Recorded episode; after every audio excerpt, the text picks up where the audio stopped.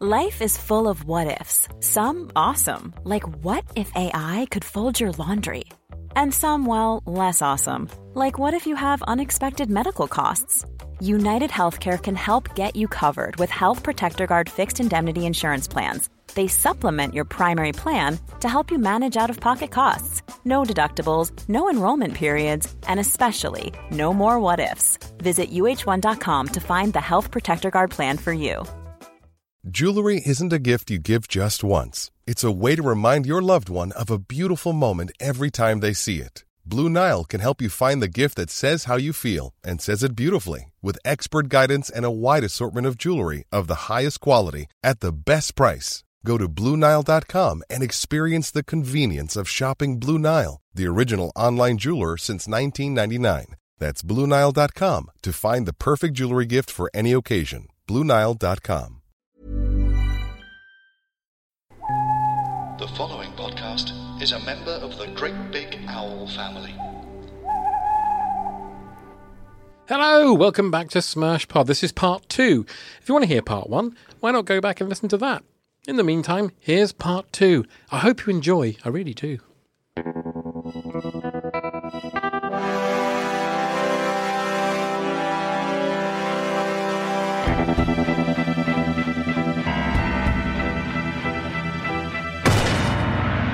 Smirshpod Royale. Also, when we were talking about Dalton not delivering jokes very well, when he delivers the final, he got the boot.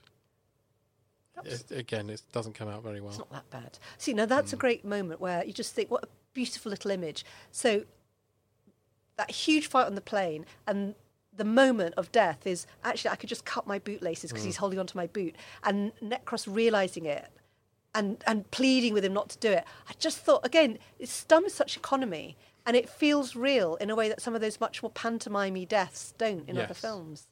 Also, the stunt's amazing. The stunts are amazing. This was, I think, one of the only times they had to um, use an emergency parachute for real Hmm. because you know they're fighting on the back of that plane, and one of them did lose his grip and Yeah. fell off, so he did have to deploy the parachute. Also, they said that it was getting so windy they were worried about getting knocked unconscious because they were getting because thrown yeah, up the whole into thing was being plane. thrown back into the plane. Yeah. Uh, They shot, where did they shoot? that? Was that shot that over Morocco? I think it was something like that. Country. Yeah, Um, but it was shot in Morocco. All those Yes. scenes, weren't they? yeah. Also, John Reese Davis is good in this. Yes, he's funny. Seeing Shame John he's Rhys cancelled Davis. now, but I, yeah. was just thinking of that mad rant he did on Question Time. The weird thing is, he looks exactly the same thirty years later. does. It's just Just got more angry. he's just very, very, very angry. He's just obviously just fermented. He seems such a nice person in all these indie films. He and does. all I, this. everyone loves Salah. He, do, he doesn't get to shout at any women in this though. So maybe Yeah, that's, there's a whole. Oh, there's another dodgy mistress relationship, and maybe there's some mirroring there. If you think about Georgie and Cara, Hmm. it's also him and his girlfriend, who's she was quite a famous model, wasn't she? Been on the cover of Sports Illustrated. She was, and she was in Mad Max too. She's one of the freedom fighters Max is with in Mad Max. She, I mean, she's got she's very athletic, but she's it's quite a thankless role. She's kind of his mistress, and she does get roughed up a bit She by does, Bond, which yeah. is quite nasty. And I think it's interesting. I'll be honest and say, while I no, I don't like it, it sort of feels consistent with Bond in a way that I can tolerate because you feel that that's his world. It's quite a Mm. I love that nasty scene world. though. I love the fact that you think because he says, you know, if, if anyone has to p- kill Pushkin, it should be me Yeah. because I know him. yeah. And then he goes there. Pushkin thinks he's going to kill him, and then he says, you know, if I'd have killed you, if I believed it, I would You'd have be killed you. dead by now. And then he says, then I must die. And that brilliant scene where he's wearing the fake blood. Yeah, and I just think, you know, there's some really good plot twists in it. And you have this real sense of this morally quite ambivalent world where, you know, you the Russians have sort of become friends. Yeah. Um, but they have all these kind of covert relationships where, you know, they, they're living the high life. Um, so it's That's what I don't understand because you know Gogol. There's a character in all the Bond films who's like the, yeah, like the who was KGB. quite the actor was quite ill by now, wasn't he? yes, he was. That's why they reduced He's his only in role. it for about ten seconds at Yeah. the end, but hi- they're friends. But at the, s- the Yes, same he was time, you've first got appeared in Spy Who Loved Me. yeah, he did. Yeah. Yeah. actually, he's in um, From Russia with Love, playing a different character Is he? Okay. when he's young. But yeah, the character. yeah. Um, but um, he's all friendly and lovely with everybody at the end, as per usual. But at the same time, you've got this war going on in Afghanistan that we're supposed to be. Do you know, now that you've pointed it out, that doesn't make sense. It's does a it? bit. It's a bit of a weird contradiction. Surely they should be saying, "Can you have a word and stop that war or something?" Um, I mean, it was their Vietnam. There's terrible stories about what happened to all the young Russian conscripts who went out there and Yes. Hmm. got ki- kidnapped, um, and captured. Um, yeah, God awful. Um, I once had Until a chance, Rambo turned up and until saved Rambo it. turned up Yeah. and sorted it. Yeah. Now, I once had a chance to go to Afghanistan, and in ways I would love to go, but it's just so dangerous and it's heartbreaking Hmm. what's happened to that country. Yeah. Um, but it is Pretty much since the intriguing. seventies, it's just been torn apart, hasn't it? Yeah, yeah.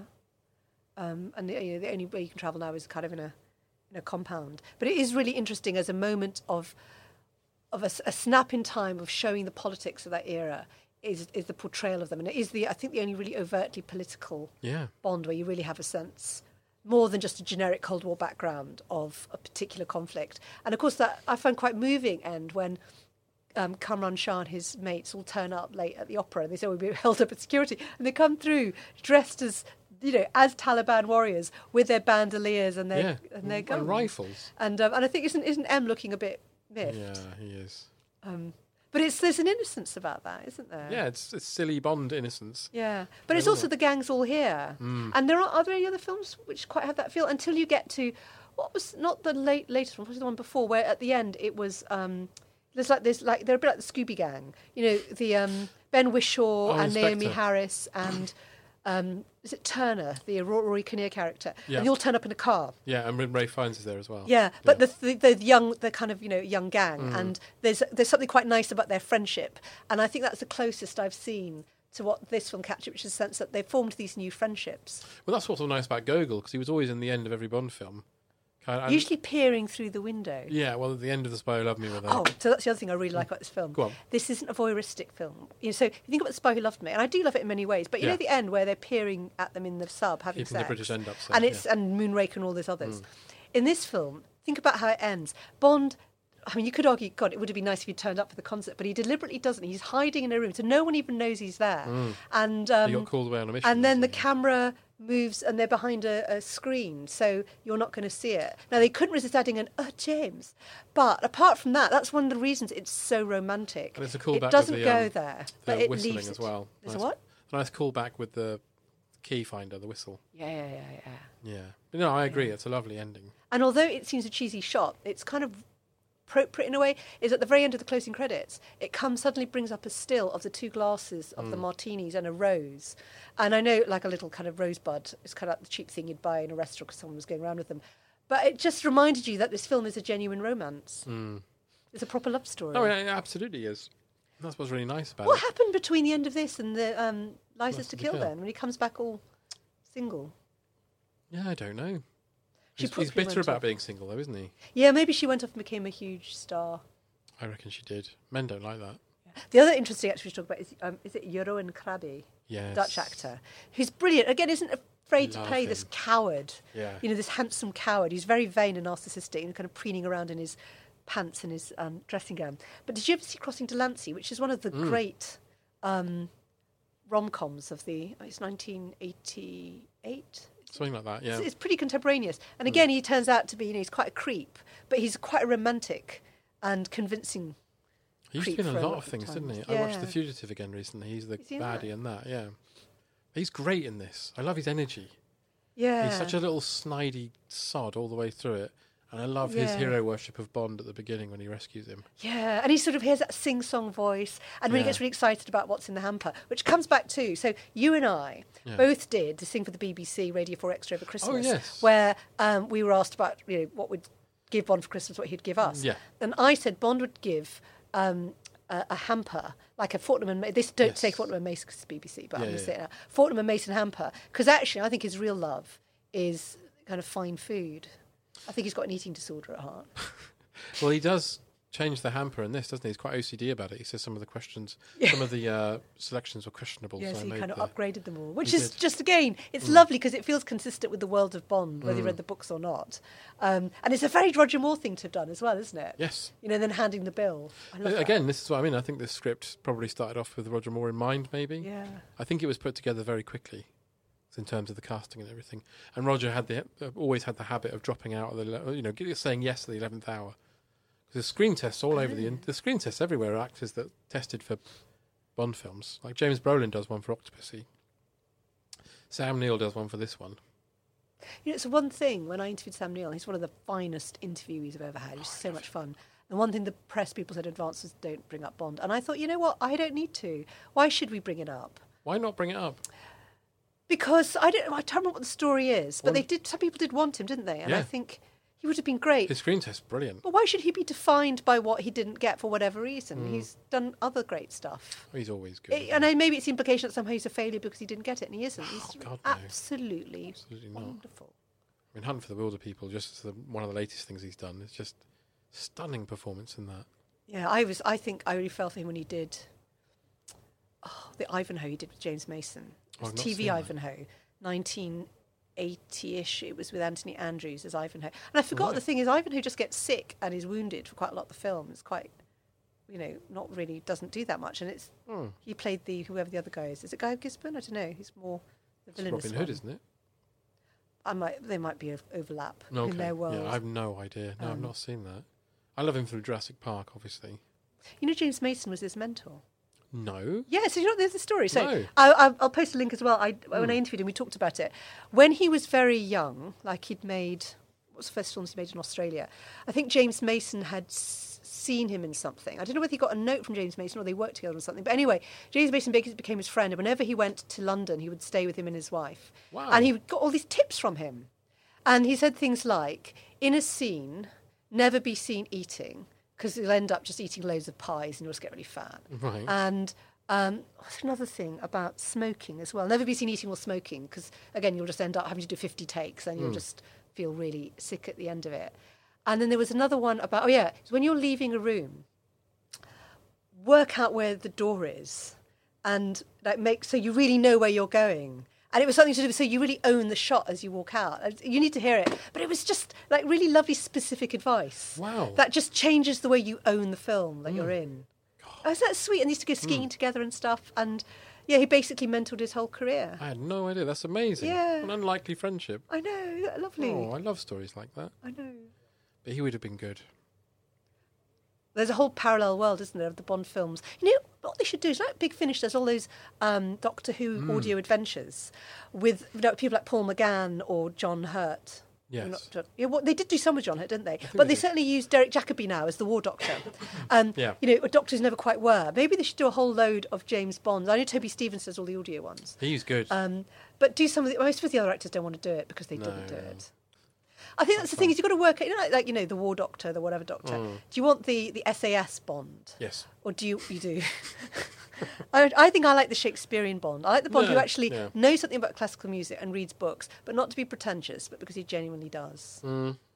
Um, Inspector Morse Bond. Oh, God, no. Inspector Morse. Have you ever really looked at how misogynistic those stories are? Yes, actually. Yeah. I've been, They're I've been rewatching them. ghastly. Yeah. Utterly He ghastly. doesn't like women at all. No. He sees them as just a complete nuisance, apart from when he wants to have sex with one. Just go back to Christmas. So, you Yeah. know, I mean, I know they didn't use much of our answers, but I'd really thought about mine, and it was like, what would you give Bond for Christmas? And obviously, I wouldn't have to give Timothy Dalton them, but it would be a load of condoms and an appointment at the STD clinic. And I thought that was a really nice present. And I remember the producer saying, uh, you know, I don't think we're going to use this. Now, are you sure? But it's a, it's a well meant present. I had loads of answers like that, and they said, We're not going to be able to use anything. I thought it was going to be, um, sorry, everybody. I thought it was going to be like us all doing it all together. I know. You mean Charlie Hickson? Yeah. They told me that, and I was like, Oh, great. And I got there. and I It's got- been hard to get us all together. They I have know. no time, and they edited it really nicely. I got a lovely letter from a listener who noticed that underneath the, the edit there was a really jazzy version of the Thunderbolt Yeah. theme, and he wanted to know where it was from. So I've asked the producer if he can answer it. It was great though. If the producer this thing, I really enjoyed it, Yeah, no, Luke Lots is of a fun. Hmm. brilliant, brilliant producer. Um, and it was really nice to hear it. I thought it was done really well. It was. I've got more notes, but go on, you move me on. We've Oh. got to. We've done with, dealt with Pushkin. We've dealt with aspects of the plot if we like the plot. Oh, Um, Joe Don Baker's interesting, only because two films later he's back in it as a different character. Who is he two films later? In Goldeneye, he becomes Jack Wade, which is that their new Felix, Oh yeah. their CIA guy. He's What in is it two about films. them reusing the same actors in different? I don't know. roles? They just don't seem to care. It's like Doctor Who do it as well. all Yeah, the it is. time. Hmm. It's interesting, isn't it? I think It's very comparable. It's a kind of closed world, and once you've entered it, you can move around within it. Yeah. Like having the same Bond girl turn up in different films. In Yeah. different, like she's a villain one time and then she's not. Maud Yeah, Adams isn't. That's she, right. wasn't She? Yeah. I just think this, it's a it's a franchise built on denial because one minute you'll look like Roger Moore, the next minute you look like Timothy Dalton, and you're just like okay. Um, but yeah, Joe John Baker's interesting because um, his his his villain. I always felt that I feel like this and Octopussy might have slight problems with having one too many villains because you've also. I think there's a problem that you have the Afghanistanian bit, Yeah. the big battle at the end, the plane, you know, crashes. You know, the the bomb gets dropped on the bridge. They help all the. Uh, And can I just say how lovely that even after the big climatic fight, he suddenly realizes the bomb is still inside the plane. Yes. Like it kind of builds and builds on it. I Yeah. love that. It's brilliant, but that should be the end. But then you have to go and get Brad Whittaker, and it's fairly anticlimactic, I think. Which is one of the reasons why I like it more because Hmm. it dares to actually see. For me, it's all about the deconstruction of toxic masculinity. Sorry, you know that Okay, phrase was going to come yeah. up if you got me doing one of these. Yes. Um, but li- literally, he's got this place full of dioramas of war and waxwork models of himself as kind of Attila the Hun and all Hmm. Very the rest of Trumpian, it. yeah. Hmm. And it's it's all taken down, and it's not a long fight sequence. It's just um, a final takedown of um, of his patriarchal um, crapness. And he literally gets killed by a symbol of the British Imperial. What is it that falls History. on him? It's a bust of um, Wellington. Wellington. Yeah, I thought it was witty and it didn't overstay its welcome. Hmm. He met his Waterloo. Just Waterloo. And then. That's uh, a very uh, Sean Connery line. It is actually, and he does deliver that one well. To be fair, one point to you, Tim. Uh, but I like um, uh, Pushkin coming in at the end and saying, and you think that Georgi is going to talk him round, and he Yeah. says, "Send him back in a diplomatic Magic bag." bag. And then the Wait, look on his face, uh, Georgie's face, when he's being dragged off, where he looks really miffed. What does diplomatic bag mean? Well, in this context, Yeah. that they'd probably drug him and smuggle him out without anyone knowing, Excellent. That's what I hoped. as opposed to. But you spoke to Judy T. Wallace. Yeah, is that really her? She needs a blue tick. It is her. So she's on Twitter and she said, I was in that when I was talking about how much I love this film. And she is, God, I love Judy T. Wallace. And, and, you know, I remember that wasn't long after Life and Loves of a She Devil, Devil, was yeah. it? And she, again, it's one of these careers where you just think, like Art Mullick's, it just reveals so much. I know we've still got huge issues with how narrow our ideas about who should have leading parts is. Um, but such a beautiful, interesting um, actress with such a range of talent. And it's actually a really fun part. You know, even though you'd think as a, as a kind of bit Bond girl, it, it would have, you know, it would be, it actually enables her to show off quite a lot. Yeah, I like it because it's Bond having friends he can call upon when he needs favors and that sort. Like of he's thing. got this, he's got this whole alternative network he's cultivated that Saunders has no idea about. exactly. Saunders' plan was to put him in the boot. First place they'll look. So he takes her to the, the pipeline. Yeah, and so the other thing is, isn't this the same year almost? So it's two years after Top Secret came out, which was that Yeah. Mm-hmm. spoofy film about the Cold War and crossing the East Berlin border with Val Kilmer, and Yeah. um, and doesn't it have something similar with someone in a in a in the equivalent of a pig being transported across through a tunnel across the border? I don't think it does. No, No. Imagine that. Like, no, the only thing I can remember is they turn on this powerful magnet and a submarine comes through the wall. Not the same thing. Um, but it's done really well, and there's you know it's comic. Um, there's a whole thing where they can hear it going through the pipes, can't they, across Yep. the border, which is quite silly. And that's a brilliant bit because he gets to the checkpoint and he's having his passport checked. They're checking in the boot and everything as he knew they would. And he looks over and you just see the Harrier going above. He's like, "That's because I'm really good at what I do." Saunders' plan would have got them caught straight away. Oh, it's so good. And even just, no, you have to shoot everything. Like when he's got the passport photos, Hmm. of Cara that he hands over and says, I need papers for tonight.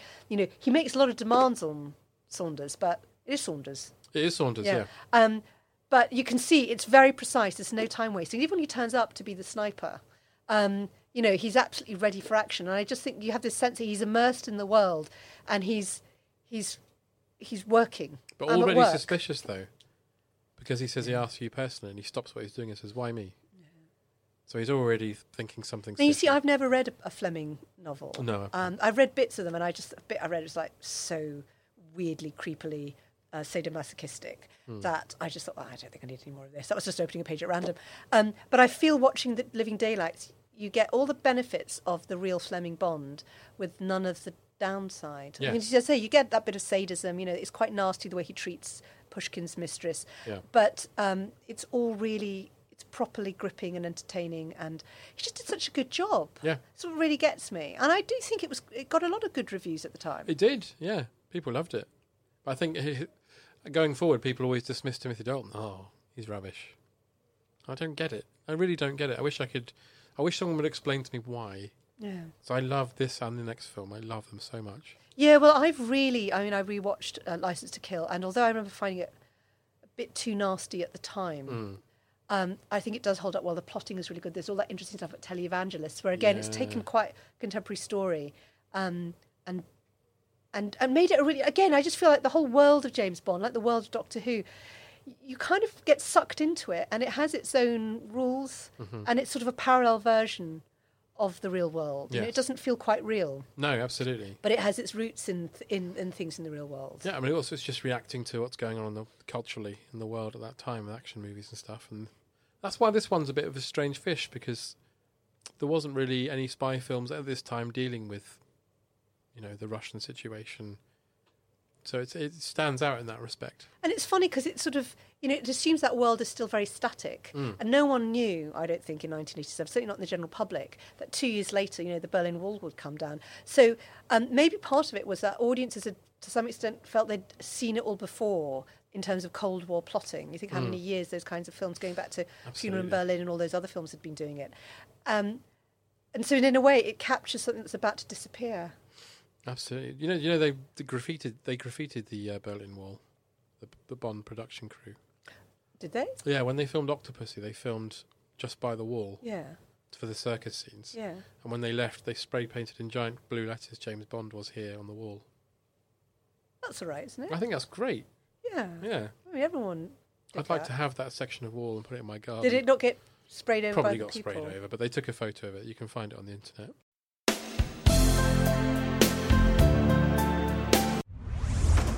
Can't face those Twitter notifications? Forgot to watch anything but Netflix? Dreading the video conference small talk at 9? You need a news vitamin, you know. You need the Smart 7. It's a brand new daily podcast that puts your brain into gear. Everything you need to know in less than seven minutes. You need the smarts. Hey, we got the smarts. The Smart 7 every weekday at 7am. Available right now on Spotify and all the usual places.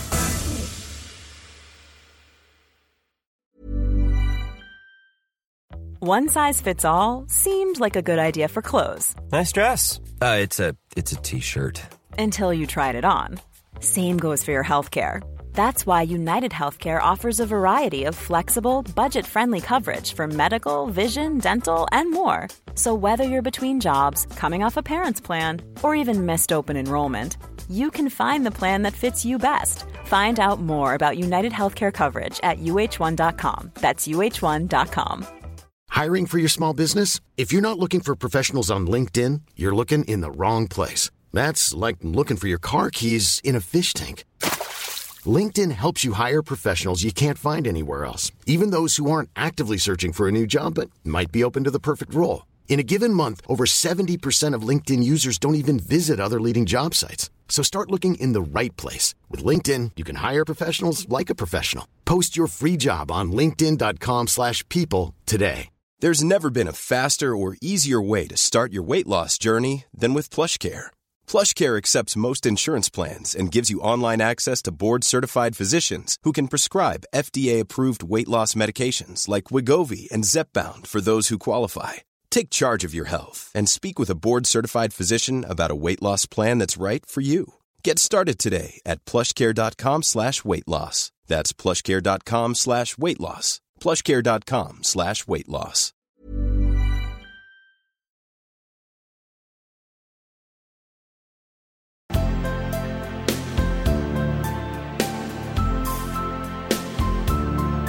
I mean, what was interesting was when I went to Vienna that summer, um, 1989. It was the summer before the wall came down, and you don't people remember, but East Germans had worked out an escape route, which was you would go on holiday to um, Hungary or something, um, and you would then seek refuge in the West German embassy, and because that was West German territory, and then they would. Um, basically, evacuate you out to West Germany. And when we left Vienna, we were on the night train to um, Aachen, you know, sort of night train all the way to the coast. I was getting off at Cologne to stay with friends, and the fact that this East German family got in our compartment and we heard their story, and they had basically got to, I don't know if they got to Hungary or they'd actually got all the way to Austria and were being evacuated to West Germany, and they wouldn't have known that if they'd waited a few more months, the whole wall came down anyway. Wow. It was an amazing time. You know, Yeah. we, we didn't realise then that there was so much more still to come. I look back, I was 21 that summer. And again, that's probably one of the reasons I have this really lovely feeling about those that period was everything was about to get so much better Yeah. for a while. The 90s were all right The 90s were bloody amazing. The Yeah. 90s was, was absolutely fantastic decade. if you lived here. yeah, I suppose in places it wasn't, but there was so much that was going on that was progressive. Yeah, and it absolutely. breaks my heart how far back in terms of what seems to be acceptable social attitudes and stuff we've got. Yeah, it's really horrible. I know, um, and it's interesting because in a way the Bond films have sort of held their own, and I think we spoke before. I've met Barbara Broccoli a couple of times, and I just think she's done so much Yeah. to really move Bond in the best, po- most positive way without giving up on any of those things which makes him Bond. Like he's always going to be a bloke. Yeah. You know, there's no one's going to ever na- make him not a bloke. Um, and there's always going to be sex and violence. But um, I just think the way he treats women is, well, well, there's still some issues. I, I mean, which is the one, you know, the one who jumps there in the shower. What the- Skyfall. I have so many problems. Everyone's there. favourite Ja- James Bond film, Samira. There are so many things that, are, if you took them as a scene, are all right. Yeah. And then the moment you stitch them all together, it just doesn't cohere. There's a does it? few missteps with Bond of late, but she's still doing it, and that's what I really like Yeah. about it. And she still cares, and she's, I think she's brilliant. You know, wherever the, wherever direction they take it in, I'm still going to be a fan. And they're doing something interesting. They brought Lea Seydoux back for the new one. Yes, Um, so that straight away, that's interesting when you have something referencing backwards. Yeah. And obviously, there's going to be some big shock reveal about her. her past. Although I, f- I worry a bit that they did that with Eva Green, didn't they, in Casino Yeah. Royale? I wasn't actually convinced by that. No, Even though I know Casino Royale was a good film in many ways, I can still remember being in the cinema and seeing it. And I love the ending when he says Bond, James Bond, only at the very end. Mm. I still think, actually, when you look into it, there's too much about that film, which it's ticking a box, but I don't genuinely believe in it. no, I don't believe. I I say a lot, but the, the last, once Le Chiffre dies, Yeah. I think it falls off a cliff, and it's just like you say, it's box ticking. We're going to have a house fall down. Why? Yeah. Because we can, you know. There you go. But at least this new one's got Phoebe Waller-Bridge working on it, so it's going to have a, a feminine voice in there, which hasn't happened since Doctor No. Well, I should tell, the other thing is that you know I spent a lot of last year traveling around Iran, Mm. and what was interesting and it was amazing. I basically went to most of the fifty-two places that Trump is threatening to blow up. It's one of the richest, most amazing cultures in the world. If you have a chance to go, honestly, I, I've never been anywhere like it.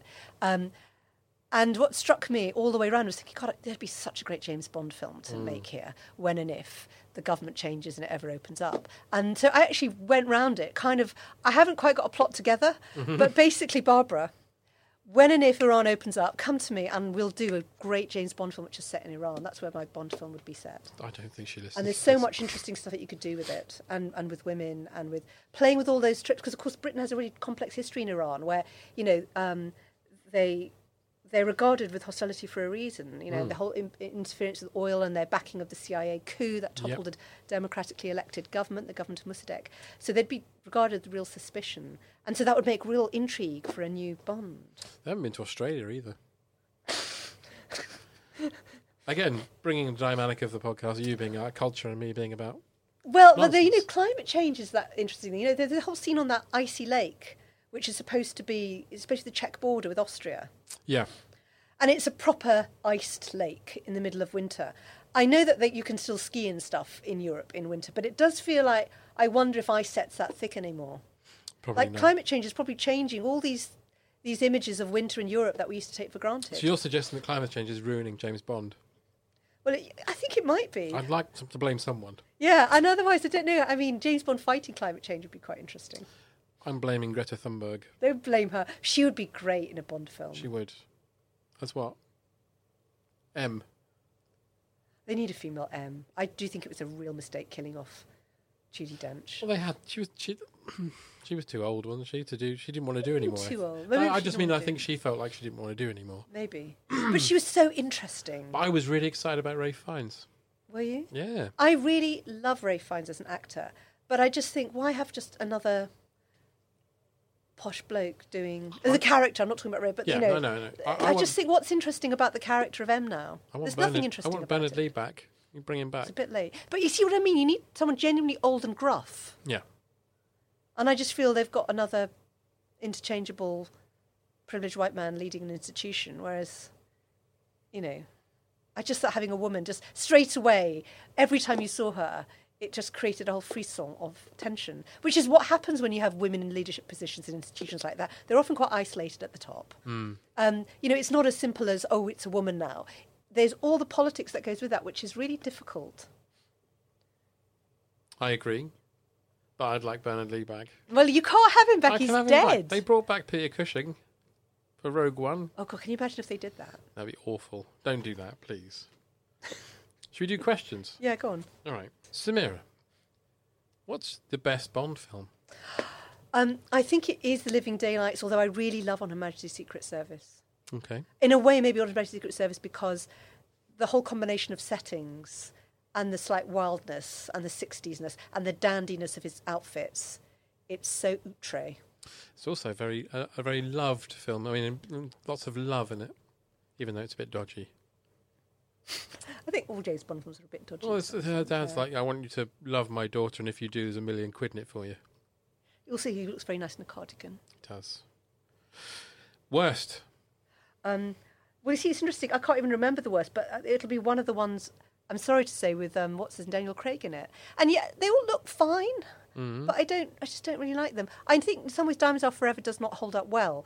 But it's such a period piece. I remember you did that podcast where you talked about it being like the Nigel Farage's favourite. Wet Dream, yeah. the alt right, yeah.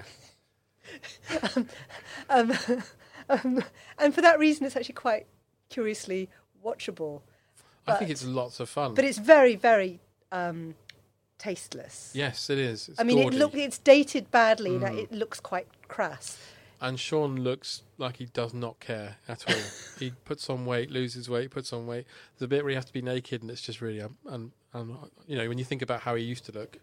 don't remember when he's supposed to be naked. Well, you- they they tastefully block out his lower half, but he doesn't. Okay. Anyway. But yeah, so it's not great. But otherwise, I mean, I can't remember. What's the last one? Is Spectre the last one? yeah, I just think the way he walks into a top secret meeting with Spectre and there's no security, you can just turn up. I just find all that implausible. Things like that really undermine those films for me. Yeah, And I I, think agree. they're set pieces strung together without coherence. And there's that big fight sequence on the train where there's nobody on the train. And I don't like seeing women just killed casually just to replicate, like the one who dies covered in oil and then the one who died, you know, the one who's Yeah. Mm. shot with a whiskey glass on her head. I just think, I don't like that anymore. I just think, No, no more of that, No. please. Um, can you give me your best Bond film title? Right, so I got this from Gabriel Gatehouse. I saw this morning. I said, "What's your favourite Bond?" And he said, "Well, I told him my favourite Bond title, and it's Oedipusy." Like, not nice, like Yeah. Oedipus, So, so the villain would be his father, and it would turn out that the Bond girl is his mother. Bloody hell. I wouldn't put it past these films, the Craig films, to have that as a plot. Um, so Bo- Bond is full of silly lady names such as Holly Goodhead, Plenty O'Toole, and Penelope Smallbone. Give me your best Bond lady name. So I was thinking, inspired by this, she's called Kara, and then the name of some Czech Yeah. location. I just think I'd give her a nice name. Hmm. So I think I'd give the first name Shenaz, which is the first name of one of my best friends. Right. And it's a Muslim name, so straight away it's like going there. Yeah. And then I just think I'd, her surname would be Bronte, because um, I love the Bronte sisters. Shenaz Bronte. So she might, be, she might be northern. She might be from, like, you know, Yorkshire. And she would be your Bond girl. She doesn't have TB though. What? One of the Bronte sisters had TB. Oh, I see. Yeah, um, yeah no, they did die of consumption and stuff. Yeah, like badgers. Or is it badgers give Just you TB? Don't say that. What? That's awful. I'm, I'm like I'm an official curator thing at the Bronte Parsonage this year. I was celebrating Anne Bronte's life. You're not going to make casual jokes about badgers. Why not? Can you put it up, put it in quotes with my name underneath it? So yeah, Shenaz Bronte, I love it, and you call her Shan for short. Sean Bronte. I like it. Yeah. I think it's that's probably the best one so far. Thank you. Uh, you are Q. Sorry about that. Uh, but what gadgets would you have made for Bond in this film if you had your way? Um, so I came up with a tiny self-assembling Corby trouser press, Okay, but he why? probably doesn't need that because he stays in those fancy hotels where Yeah. there would be a real one. okay. well, is it one that can like pull out of his pocket and assemble very quickly, Yeah. like Little Nelly, but as a trouser press? Yeah, I just Yeah. thought it would be something sort of Bond-esque. I don't know. I don't. What other gadgets do you need? These a book. Sorry, that's his gadget. It's a book. So okay, I've really thought about this. So with Okay, the okay, book, okay. one, um, it actually gives you something to do when you're killing time. Right. Um, two, you could hide things in. You know, they cut out things and you could put things. But thirdly, you could also hold it in front of your face as a disguise. when Hang you're on. hiding So, from people. right, let me get this straight. I, I'm James Bond. I'm walking into Q Branch, and you're pitching me a book. Have you noticed that he never has one? Well, I know, but And you I can just get- think it would be really interesting. you can get them anywhere. And also, this is like a, a true thing. I was once reading in the office and I was reading a library book, and, and Jon Snow came over and he said, There is nothing sexier than a woman le- reading a library book. And he didn't mean it in a creepy way, it was actually one of those fun things. And I just thought, you know, it's true. So it fits all the James Bond criteria. It's a gadget that would make him look sexy, um, it would genuinely give him something to do. He could hide things in it and he could use it as a disguise. so you're right, a book, And he could hit people over the head hit with people it. with it. The only thing would be what kind of like would it be a like a, a notebook? But I think it should be like a hardback. Hardback. If it's going to be a weapon, you don't want a paperback, or unless Mm. you could give it like paper cuts. But the thing would be to think what would be the title of the book because it would need to have something on the spine. Farewell to arms. Mm. No, I've used that in License to Kill when he hands over his did gun they? at Hemingway House. But I don't you think a book is a good gadget? No, but I'm, I'm, I'll celebrate you for thinking that I thought it was really good, and it would be something like a book is not. it would be something quite unexpected, like *The Tenant of Wildfell Hall* by Anne Bronte. because people don't of the Bond always- girl. Because, yeah, As a and because Bronte. people don't always remember that that Anne Bronte, she's the youngest, but she wrote actually the most feminist novel. She died like a badger. You know, she really, she's really inspiring. Yes, I'm sure. So some badgers are too. The one in Wind in the Willows, particularly. I've ruined your Bronte. I'm so gig, proud sorry. of my book gadget. I, am proud of your book gadget, as I say, and I'm sure everybody out I'm there going is to applauding. patent that. Should you should patent the book? See how far you get with that. I think I'm going to Dragon's Den and going, I've, I've got a book. It's it's yes, it's like it's got pages inside it. With Al- words. Although the way the world's going, maybe books will be a thing of the past, with people like Trump coming in and and then flashing culture away. well, you know, another thing was with the book. If it had one of those built-in bookmarks, it could be like a wire one that you could pull out and turn it into a garage. So you could Hmm. See, even- that's more like it. yeah, you see, you see what I mean. You could put a lot into this book. So something that's fairly innocent looking, and you could also have uh, a library card in the front that you could throw and it could slit people's throats. and then you could are say, getting in the spirit and now. then you could say, I- and you know, like paper cuts. You Yeah. could kill someone with a paper Yeah. cut. or like flick it and a, a knife will come out, and you could say something like, "He was overdue." Oh, very good. You see, There you go. yeah, I've convinced you. Yeah, you have. I'm fully on board with the book idea. Um, and who would you have as James Bond next? Okay, I've thought about this a lot. Okay. Um, and it would be, I'm sure I'm not the first person to say this, Tom Hiddleston. Oh, I'm not on board the Right, Hiddleston should I boat, but- talk you through this? Please, you've convinced me with the Uh, okay, book. Go on. I'm really thought about this a lot. Yeah. Um, one like Timothy Dalton, he's a proper, really intelligent actor who would completely get into the part. He happens to be an old Etonian as well. yeah. If you've seen The Night Manager, you've seen the kind of role he played. I interviewed him af- up after The Night Manager. We did a whole panel with John le Carré's son and him and the director and one of the other stars. And I was asking about the character, and he suddenly quoted a whole paragraph from the novel, which he just had memorized, about the fact that this character is a kind of psychopath who could have become a villain but has ended up working for the British Secret Service. Hmm. Isn't that the essence of James Bond? Yes. The other thing is, he's young enough. He's exactly the right age. I think he's like late 30s. Yeah. So if you think about Bolt Dalton is just about 40ish. About forty. Yeah. It gives it's perfect. You know, he needs to be young and fit and lithe enough. And I, and I think that's the other thing is um, Hiddleston. I think Spielberg called him the Errol Flynn of his generation. He's got that athleticism. He would look great in the suit. He would be able to do all the stunts. He's very well spoken. Um, and he'd bring a whole generation of fans with him. And Yeah. I think, and I don't know who goes to see Bond films now, but when this one comes out, it'll be really interesting. How old is, is Daniel Craig now? 50. 50 ish. And I just think, even if men in their 50s now tend to be very, very, you know, gym honed and all the rest of it, I just think it's too old. I Oh, just no, it think you is. need you need There someone is a in their cut-off 30s point. Yeah, you want like so I, thirty-eight I to think there's a really 45. good case for it, and I just think you know from the Bond pre- uh, um, franchise point of view, he'd just bring that whole audience with him. I don't. I just think he should be doing Bond and not Loki, but that's my personal opinion. I think there's more money in Loki.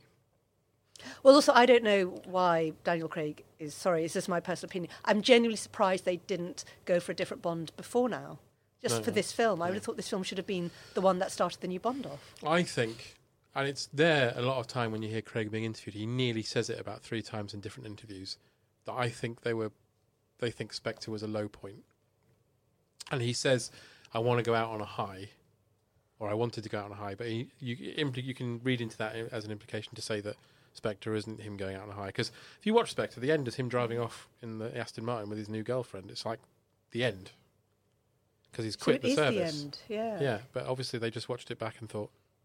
But "Let's it also do one shows that more." they're willing to stick with him. And, you know, it, it does feel like he's got a lot of artistic control over the decision to have come back. Yes, I think he's got. A, that's the thing that used to worry me about him is he's he's often a producer on these films as well, so he's got a lot to I say. didn't realise that. Um, But when you say that, is he, he's not putting his own money in there. Is he? I don't think so. I think he's like involved with the production somehow because he also helped put together the script to Quantum of Solace and the writers' strike and all that. Did he? Yeah, Good for him. yeah. But um, I think with Skyfall being the most successful Bond film of all time, it would be silly to if you can get one more f- film out of him, you might as well because How he many has brings he money. done in. now? This will be his fifth. So Casino Royale, Quantum of Solace, yeah, Skyfall, Skyfall, Spectre, Spectre, and then this No one. Time to Die. Titles are really hard, They are. and I've you know I've spent days trying to think of a good title for you, and I can't. I genuinely can't because it's that whole combination of a pun on a saying, um, and they're often there. It's like they're spoken to somebody. Hmm. So the spy who loved me, or from Russia with love, is the kind of thing you'd put on a postcard, send it to somebody. And there's a real art to those kinds of titles. And then even the short stories like The Living Daylights, you know, it's, it's quite intriguing. What's your favourite Bond title that you've made up, I haven't made or one up. someone's made up? Um, I suppose Joel Morris is uh, James Bond and the Spooky Tree. Okay, I haven't come up with that one that bad. But because I keep thinking about Iran and I have all these images, you know, I suppose it's a bit like constructing a film like Skyfall when you just come up with set pieces. I realise how easy it is to come up with really uh, nice images that would fit a James Bond thing. But the key is to piece them together. So, for example, with a, a film set in Iran, you've got all these chases you could do through the bazaars of Yaz, the desert city. It's just an amazing country. And it's a country where women are really strong and very educated. You know, they make up at least 50% of graduates. It's got one of the highest divorce rates in the world because women are so educated, I think they decide if they don't want to, you know, and Islamic law allows you to get divorced, even though there's all kinds of things wrong too. So you'd have, I could just imagine Bond. Do you want to hear about the plot of my Bond film? Please. Okay. So Bond goes out there to rescue some agent who's been kind of captured, has been held in living jail, and um, actually ends up making things worse. That's the thing is you think Bond's going to go in and fix it all, but actually he just offends the Iranian officials, which is exactly the kind of thing which would happen, and makes it worse. And he has to be rescued by um, a British Iranian female agent who basically rescues him. So you'd kind of play with all those ideas about you know arrog- male arrogance, um, and you would, I mean, and then I was trying to work out, well, you don't want to be too orientalist, but actually it'd be great fun to have an assassin who's a woman in a chador, which has got razor blades down the edge, so she would fling her cloak around, Bit- you know, a bit odd jobby. Yeah, Um, but again, in a knowing way. yeah. Um, and then there are like, the one place we didn't go, which I really wanted to go to, was the Castle of the Assassins. What a cool place. What a cool place. Um, yeah. Which um, is in sort of central northwestern Iran. But there are places like that where you could have a kind of great, you know, sort of climax. There's also this amazing, actually, there is a volcanic lake. It's just like, you know, you only live twice, that volcano, and Yeah. it turns out there's a whole base underneath it. I swear to God, there is a place in the middle of nowhere, and it's an old Zoroastrian fire temple, and it's built around this beautiful blue lake, which is an extinct volcano. Um, and the water's believed to be sacred. It's incredibly poisonous. And it's an abandoned temple, which the Mongols then built a palace at. You can just go as a tourist. All these locations, you could have these amazing sequences at, and you could try to build hideouts and things. So maybe for like Bond thirty. Well, I was thinking, you know, geopolitics needs to change quite a lot before Iran is going to let. 10 years, 20 years. But it's got the locations are so amazing and they're so unspoiled as well. Um, and there are all these, you know, there are tour groups going through. That's the thing; these Western tourists come through in tour groups. So you could definitely have that scene where he encounters someone and tries to hide on a tour group. Because he does that in Living Daylights. They cut it out where he gets into the Tangier conference Yeah. by pretending he's in a tour group with a Barbara Woodhouse esque leader. Oh, really? apparently she, there's even a photograph of Barbara Woodhouse in the making of book to say that there's a character that was based on her, Wow. and he's with all these kind of middle-aged women, um, and then kind of goes in to do the assassination and kind of comes out again. Oh, right. So you know the the tour group is quite a trope, isn't it? in Bond Yeah, I, we films? were just talking about Octopussy in my last guest, and there's a bit in that where he gets rescued by a tour group.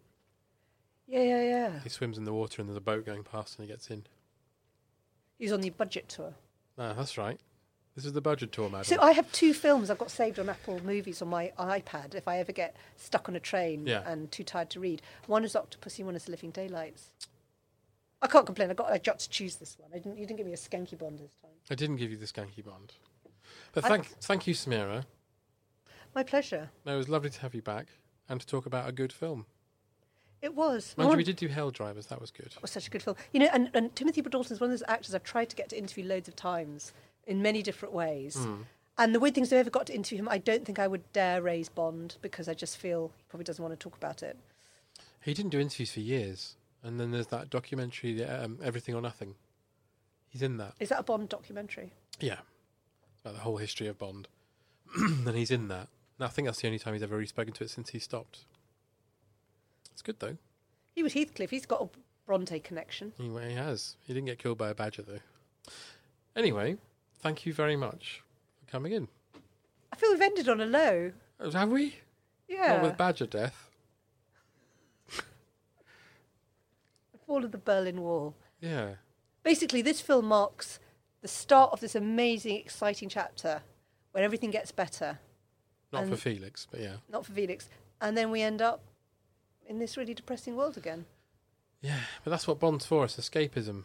Let's hope the next one's all happy and jaunty. Just and imagine, fun. you know, Felix Leiter will have been replaced by one of Trump's personal appointees, who will be some Midwestern donor and lobbyist.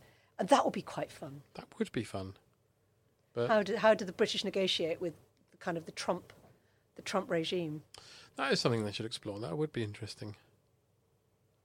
Mind you, Bond's probably a Tory anyway. You don't really want to think too much about him as a real person, do you? No, I don't want to know his opinions about Who would be anything. your Bond then? Next Bond, real Bond. I actor like. Bond. I really like Dan Stevens. Oh, I like Dan Stevens. I interviewed him a couple of years ago, and he's gone and done that whole reinvention in America where he lost Yeah. loads of weight, got really gym toned. Really buffed. um, It's a film called The Guest, and he's in that, and he just looks like Bond a lot. I was also thinking, would Tom Hiddleston be the first ginger Bond? Yes, And Dan Stevens is he is he blonde? he's fair haired. He's a bit like Daniel Craig. Is there a whole thing about you need to alternate your blondes and brunettes? Yeah, well, Daniel Craig, he was there was a great campaign when he got the gig saying Bond cannot be blonde. What short memories people have. I know, I know. There was another one I thought about recently. I, w- I really wanted Tom Hardy for a while, but now I don't.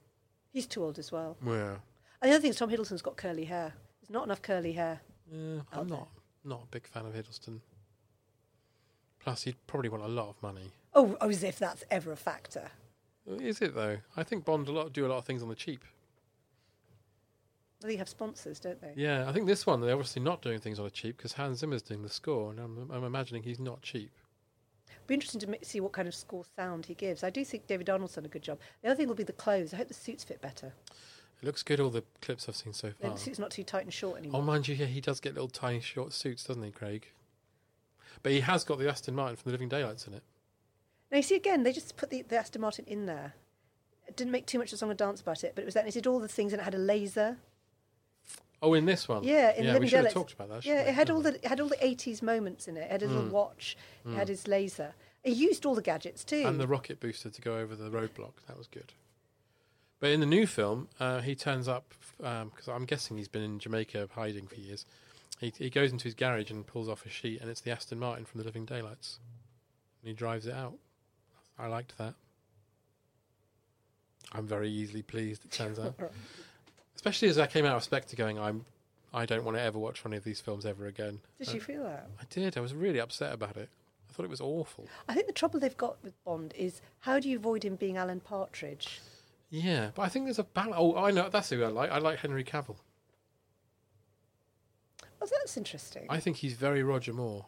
I think he's very Yeah. silly. Yeah, did you see his Man from Uncle? Yeah, he was great in that. Yeah, that's a good. that's Uh, and a when he's good point. interviewed, he's very Roger Moore. He's very suave and smooth. he's English, isn't he? yes, and he's really big. I think he'd be really fun. Um, so that would be my number one choice. So there's ending on a high there. That is, yeah. Henry Cavill Versus Tom Hiddleston. versus Tom Hiddleston. He'd rip him apart. I disagree. And on that note, on that bombshell, thank you, Samira. Thank you, John.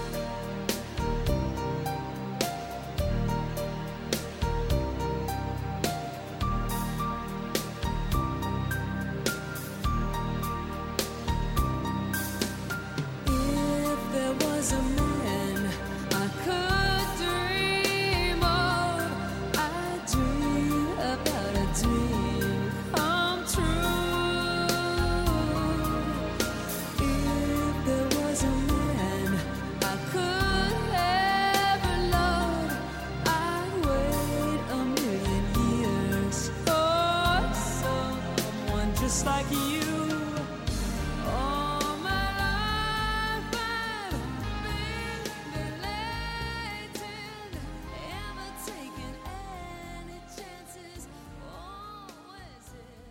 Oh, hello, you. My name's Tom Price. Hello, I'm Dave Cribb. You should come and join us every day. We do a podcast called Cabin Fever where we talk to loads of comedians who've had to cancel everything else in their lives. So they come on our podcast instead, don't they, Dave?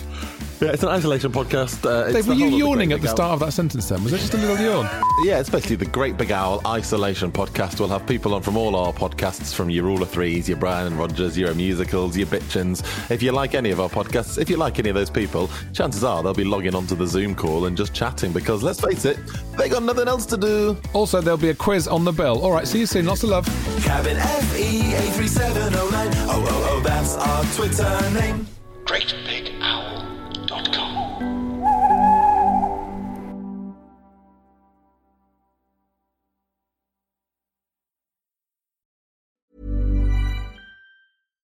Hi, I'm Daniel, founder of Pretty Litter. Cats and cat owners deserve better than any old fashioned litter. That's why I teamed up with scientists and veterinarians to create Pretty Litter. Its innovative crystal formula has superior odor control and weighs up to 80% less than clay litter. Pretty Litter even monitors health by changing colors to help detect early signs of potential illness. It's the world's smartest kitty litter.